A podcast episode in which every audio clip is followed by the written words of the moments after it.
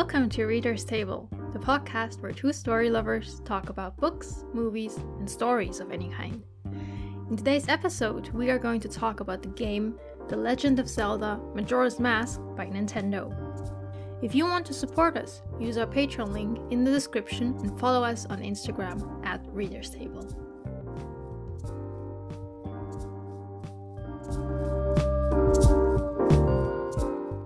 Like we just mentioned in the intro, today we're going to talk about the game The Legend of Zelda Majora's Mask.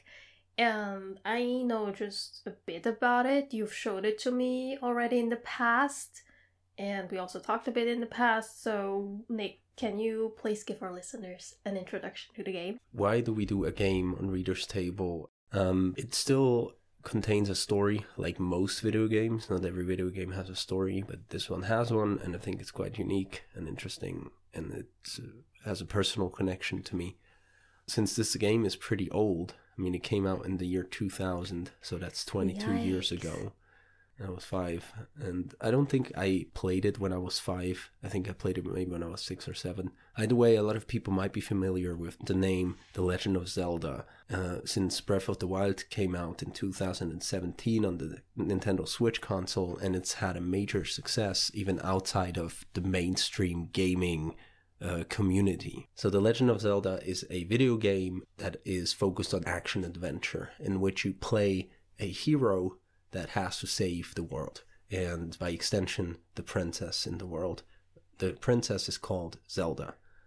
That's why it's called The Legend of Zelda, because it usually revolves around an incarnation of this being called Zelda. And the hero that is supposed to save the princess and the land or the world is called Link. The cool thing about it is that Princess Zelda is not some damsel in distress in most games. She actually is capable of doing things and she's usually tied to the plot. Like she's important. She's not just there to be saved. She actually does things. But in this game, she's just around once for a cutscene to explain how the instrument that you play works. Can she do magic? Yes. Ooh. So Majora's Mask is very unique because it is so different from every other Zelda game. So in every other major Zelda game that came out on the big consoles that were 3D, Zelda was always a part of it. There was always a general structure you needed to follow, and the end boss was always Ganondorf or Ganon or a reincarnation of him, which is the evil sorcerer, basically. In this game, Zelda's not around, Link is not in Hyrule, which is usually the realm that he resides in or has to save, and the enemy is not Ganondorf. The enemy is a, a forest dwelling being that's called Skull Kid that has Majora's Mask that basically possesses him like an evil entity. At the beginning of the game, you essentially need to find a way to get your instrument back, which is the ocarina. An ocarina is essentially just a type of flute and then with the help of that, you can manipulate time. So you can make time go faster or slower. And the most important part is you can travel back in time because the game has a timer, meaning that after three days in game, uh, it's game over if you haven't saved the world. And that's because the Skull Kid, with the help of Majora's Mask, is able to conjure magic and influence, manipulate, and is able to drag the moon down onto Termina. Termina is the the city or you know the realm that that they reside in. And in three days, the moon is going to crash and everybody's to die. So that's the end of the game if you fail, which can happen a lot of times because it's difficult to finish a game in three days. That's why it's uh, pretty unique with the time mechanic. You get to go back in time to day one and then continue your progress. So some of the progress is saved like you have to save four uh, gods from four directions, like north, east, south, west, and then they help you stop the moon. You cannot do all four in one three day cycle. You have to repeat the three day cycle by going back in time. So every time you save one of those, that is saved. But everything else, every other progress you've made, is back. So every person you spoke to doesn't remember you uh, all the side quests in town, everything resets. That's essentially the game. Is it not stressful to play the, or end the game in three days and another question I just have is is it not boring to always replay the same things even though you have some sort of progress saved? It is stressful, especially in the beginning if you don't know what you're doing, you've never played this game. There's a lot to it because essentially just going and saving the four spirits, the four gods is not what you want to do only. You know, there's other things to do. There's people living in the city. There's different races, the Gorons, the Zora, the Deku. Uh, um, you can explore those. You can meet people, and and and so it gets quite stressful, and it gets like it's a lot. But once you understand the time flow a bit, and you can manipulate time in that you can also slow it down, it gets a bit more manageable, and you understand things, and and then it's like a time management game in within the game. You know, it's like sounds like work and productivity. It sounds it sounds like work, but it's actually fun because you're like, oh, this quest I can only do on the first day, but I need to be on the first day if I want to conquer the first temple and save the first deity and you know spirit, whatever you want to call them. Now I have to make a decision. You know, like what's more important? Well, the one that's going to be saved, even if I turn back time, is more important. So in the next cycle, I can then on the first day go through the side quest in that way, to answer your second question, also never gets boring to me personally and to a lot of people online. The fun thing is to explore different things. So you go talk to a person, you realize there is a quest you can do, there's a story you can follow, you mess it up, and you get a second chance because and the third and the fourth if you want to, because you can turn back time and then you can explore the story and do the right things to get the right sort of answer and ending. Um, what I'm mostly curious or interested about are the masks. You know, mm-hmm. what role do they play and what masks exist mm-hmm. and why is this the theme? So, as to why this is the theme, I actually don't know. I don't know a definitive answer. I'm pretty sure this is derived from Japanese either folklore or in general mythology, something like that. Because in Japanese, I would say culture, the idea of a mask, figuratively, not literally, is quite prevalent, right? You have a mask that you show to the outside world, a mask you show to your family, a mask you only show to yourself. Yeah. And then they have masks in plays where they have the traditional plays. I can't remember what they're called. They wear masks there. So I'm pretty sure that's rooted in that. Uh, I'm sure you can find that answer. I didn't mm-hmm. look it up. I kind of don't want to look it up because I just like it would take it away the specialness. Yeah, yeah. yeah, I understand that. This is a kid to me that was just creepy, and I like that it wasn't explained really. And the atmosphere is is creepy because it's unsettling, and it gets unsettling because you discover the stories and you realize that a lot of these people have trauma. There's a child in this game. It's a little girl that lives alone with her father in a desert valley, and her father has been turned essentially into like a zombie. Uh, mummy type of thing. Mm-hmm. When you find that man in the basement, the daughter comes running down and is like, "Leave." She has to deal with this trauma, She's losing her father. She doesn't know what to do, and then you can actually save that man by playing the Song of Healing, which is the central song in this game. It sounds like a really in-depth and reflective game. Mm-hmm every Zelda game has a central gameplay mechanic. And the gameplay mechanic that they play around with in Majora's Mask is the masks. So the masks are not just things that you can wear and that look cool. the masks actually give you an ability or two. What kind of masks do exist? So there's more silly masks that are a bit more rudimentary that you will use to solve side quests, like smaller quests for example, the postman mask is essentially just a postman hat, and it allows you to look into and deliver letters at the post, like at the mailboxes of people. And you need that, otherwise you cannot look into the mailboxes because it would be oh. criminal. And if you use that then to look into the mailbox, it helps you solve a side quest that involves two lovers that want to get together but can't. And then there's masks that are a bit more elementary to the actual game, like the Deku, the Goron, or the Zora masks. All of these transform you into respective races. The Deku are plant creatures that are pretty small, allows you to blow out bubbles to attack enemies, to hide into flowers, to shoot out and glide around with flowers in your hands. That's cute. Um, like you can that. also skip over water, which is really useful because there's sometimes poisonous water that you can't swim in, otherwise you're gonna die. So you can put on the mask, turn into a Deku scrub, and then hop over the water to get to the, the destination. um, see that's a gameplay mechanic and how to solve Mhm. your issues environmentally speaking. The Goron mask turns you into a Goron. Gorons are um, mountain dwelling big guys, kind of like dwarfs in Western um, fantasy. Mhm. Uh, they can roll into a ball and roll around, so you can roll around at high speed, and even spikes come out of you, so you can attack your enemies. Um, you can walk through lava without getting burned. Pretty can- handy. Yeah, and they're really strong, so you can push and pull heavier things than in your normal human form. And then you have the Zora mask, which turns you into a Zora, and the Zoras are like mermaids. So you can walk, but but you have normal legs, so you can walk on, on land, but you can swim. I showed you this already, I think. Yeah, You yeah, can the white walk- ones. Yeah, you can walk underwater. You can swim really fast. I really like that one. Yeah, it's a really cool. It's like the elves because they look cool. They are like pristine. You know, they're fast.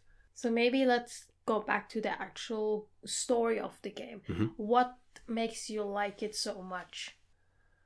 So it's a difficult question to answer if I were to answer with my nostalgic mindset of, huh, uh, why did I like it so much back then? Because I didn't quite understand it as a kid, but uh, something just drew me to it. And I think what most drew me to it was that not everything was explained and a lot of it was symbolic. But now looking back and having played it again as an adult, I think what I like most is this aspect of um, time travel, like time loop. So you have a time loop that occurs over three days and it's a tight schedule. You know, you have to pack in a lot to save the world. And then to figure out all the little nooks and crannies and secrets in the world takes effort and you can't figure out everything in three days. So you have to go back in time and then do it again, you know? And what about the moon? You said the moon is about to fall on the on their planet. Mhm. Can you prevent that? And if so, you know wh- what are the effects? Mhm. So the why is not really ever explored. hmm and that's why I like this game so much because it's not a lot of it is just left up to interpretation because a lot of it is symbolism and yes you can stop the moon and when you stop the moon you get the end boss battle basically with Majora's Mask and then you save the world and it's all okay You know what I find funny? You're really that kind of analytical person, and now you're liking a game that's Mhm. not really explained. So, I guess we as humans inherit both parts.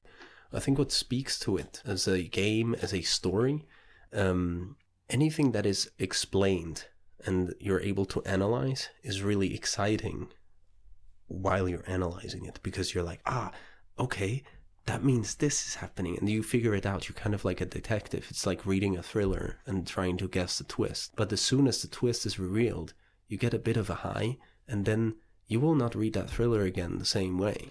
That's why I actually don't like thrillers. You start out and you know, oh, there's gonna be a twist, and you know, no, And thank then- you. And then even if it's well done, it's over. You can never read the book the same way. yeah, It you already know what's going to happen. It's and not. maybe it's really good and when it's really good, it's cool to read it a second time and realize all the things that you were missing. But it's not the same. So in the same way, this game is actually much better that it's not explained. Because if everything were explained in this game, I think it would lose a lot of its attractiveness. Because if we knew why the moon had a face, if we knew why Majora's Mask is where it came from, what it really does, I mean, there's a little bit of lore in the game, but it's not fully explained. If we knew everything and were able to explain everything, we lose the sense of wonder. And that's what happens in real life too. That's what Nietzsche uh, in philosophy talked about the death of the god, right? We killed our own god with science. If we are able to ex- explain everything, everything loses a sense of wonder. And I think that's applied here perfectly in the game. Why is music so important in this game? Mm-hmm. I mean, it says masks, and masks don't do music. Music is important to me personally in two ways in this game, and I think it's also important to the game in two ways. You use music yourself as a player, as a character. Each mask that you wear of the different races has a different instrument. So when you take out your ocarina as Link, you play the flute. When you take out uh, the ocarina or the instrument as the Deku, you get a bunch of uh, horns, like trumpets. Um, when you use it as the Goron, you get a bunch of drums. So you play drums, like bongo type, you know, hand drums. Uh, when you take it out as the Zora, you get a guitar. So each instrument is different, and you can play all the songs that you can learn in the game with each instrument, and each song has a different meaning. So the Song of Healing is the central song because you use it to heal people, and use it to to heal the grief or the loss they're going through, or the curse that, that is on them. You also use it to gain uh, the Goron and the Zora and the Deku mask. It's just a beautiful thing to include music because normally music in games is a passive thing. In this game, you actually can play the instrument. And then the second way music is really important in this game is the passive music that you don't play, the music that plays in the background. Mm. And one example I would like to give um, is the last temple you go to plays music that is kind of mysterious, eerie in a way. And at some point, you realize, hey, there's stuff on the ceiling everywhere. I cannot finish this temple. I, I have explored every room. So you go outside, you hit the button, and then the whole world flips. And then the temple is flipped. So you then walk on the ceiling and you do everything upside down. And the music that plays then is a reverse and is all four instruments that Link plays in all his forms. So you, you'll hear the flute, you'll hear the guitar coming in, you'll hear trumpets and the drums. And it's this um, musical Alienated piece. music. Yeah. And it's cool because the forward music almost sounds like the backwards music. So it's like a an anagram of music. So you see how creative just in that one little bit of the game they already went. say Yeah. that's pretty creative. Um, so I think we're good to go to the likes and dislikes. Mhm. Um, tell us a bit more about the likes and the dislikes you formed throughout playing the game. As a kid, obviously, I didn't have a lot of conscious thought about the game. Mm-hmm. Um, I just thought it was exciting to play a three in a 3D world as a hero to go on an adventure and save the world and uh, fight against enemies and do anything you want. So I really love that aspect of it, that it allows you to just adventure. And every Zelda game has ever, always been like that. One of the things I can say now as an adult is that even after so long, it still works. It's it's one of those games. Nintendo is just great at making games. They just make games like no other company because they focus on gameplay, which is the essential part of a game. They might not write the most cohesive stories or whatever, but it's really cool story. It's creepy and the gameplay just works. There's no qualms with it. You know, you can you just understand it as a player, and it makes you feel smart. It makes you feel uh, badass and sad sometimes throughout the story when you help people um, through loss and, and and you know death and acceptance of death and I really love that they did that that they explored such heavy themes in essentially a game that kids can play because you can also play it as an adult. I think the only thing I would ever notice as an adult is that some some parts of the game you'll be speaking to somebody. There's no voice acting, so but every now and then there'll be a question where a guide tells you something about what you'll have to do in a symbolic way. Then you and then they ask, "Do you understand that?" And then you can choose between yes or no. And I get that it's for the players that maybe skipped. And it's like, oh, actually I need to listen to that again. No. But then there's also the same thing where they ask you, are you ready for this quest? And you can just say no. And then I, and when I was a kid, I always said yes. I was like, yes, I'm ready for this quest. Yes. Later as an adult, I was like, what if, what happens if I say no? You know? And essentially there's no reason for you to choose because nothing happens. They just say, "Oh no, but I'm sure you don't mean that. Are you sure you don't want to go?" And then it's again yes or no. So they you're just in an endless loop if you just say no.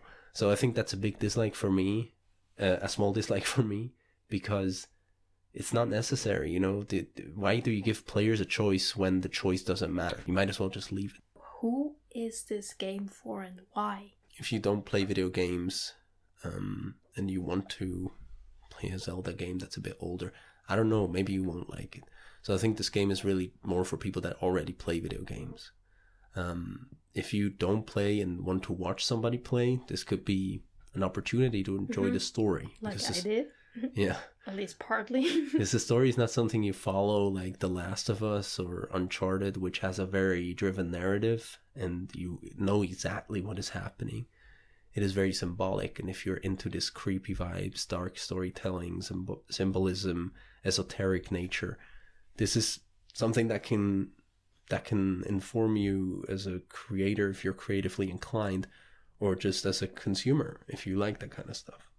If you've played The Legend of Zelda, but never this one, you need to play it. It's the best, in my opinion. It's just different. No other game in the Zelda game is like that. Um, and if you've never played a Zelda game, this might be your first too. And what are three things you took out of the game? It's difficult to say what to take out of a game that's as esoteric as this one, especially when it's been with you for such a long time. So uh, might might sound a bit weak, but what I got out of the game is that for gaming, gameplay is very important um, compared to everything else. The whole atmosphere you get from the music, from the story, from character design, and how the world is designed is important. But but if you cannot interact in, with the world in a meaningful way to you, that's fun. If it's not fun, then it's not a good game. Um, secondly, you don't need to explain things to create a an interesting narrative. And number three, I guess number three is that there's always not just you know there's the saying there's always two sides to a story. This game is showing you that, but there's more than two sides to a story. So you'll have that in the side quests where you help a person, you think, oh, this other person is horrible, and then you go talk to them and you realize, oh, maybe it's not so one sided. And there's multiple perspectives in life, and we should always uh, be cautious and before we judge somebody or someone uh, or something. I guess that wraps up our episode for today. Usually at this point we'll do a fun fact, but since this is the last episode where we review something this season, um, we're not doing that. But next episode is going to be a special episode. We have some things we'd like to announce, some things Mhm. we'd like to talk about, An update on Reader's Table. and then just talk a bit about nerdy stuff that we might have missed throughout the season. If you are new to this, this is what we do at the end of the season, and then a bit of Q and A at the end, a bit of community segment. All right, Yeah, I'm already excited for it. Yeah, that's going to be up in two weeks from now. Until then, see you. Take care, and thank you so much for listening. in. yeah.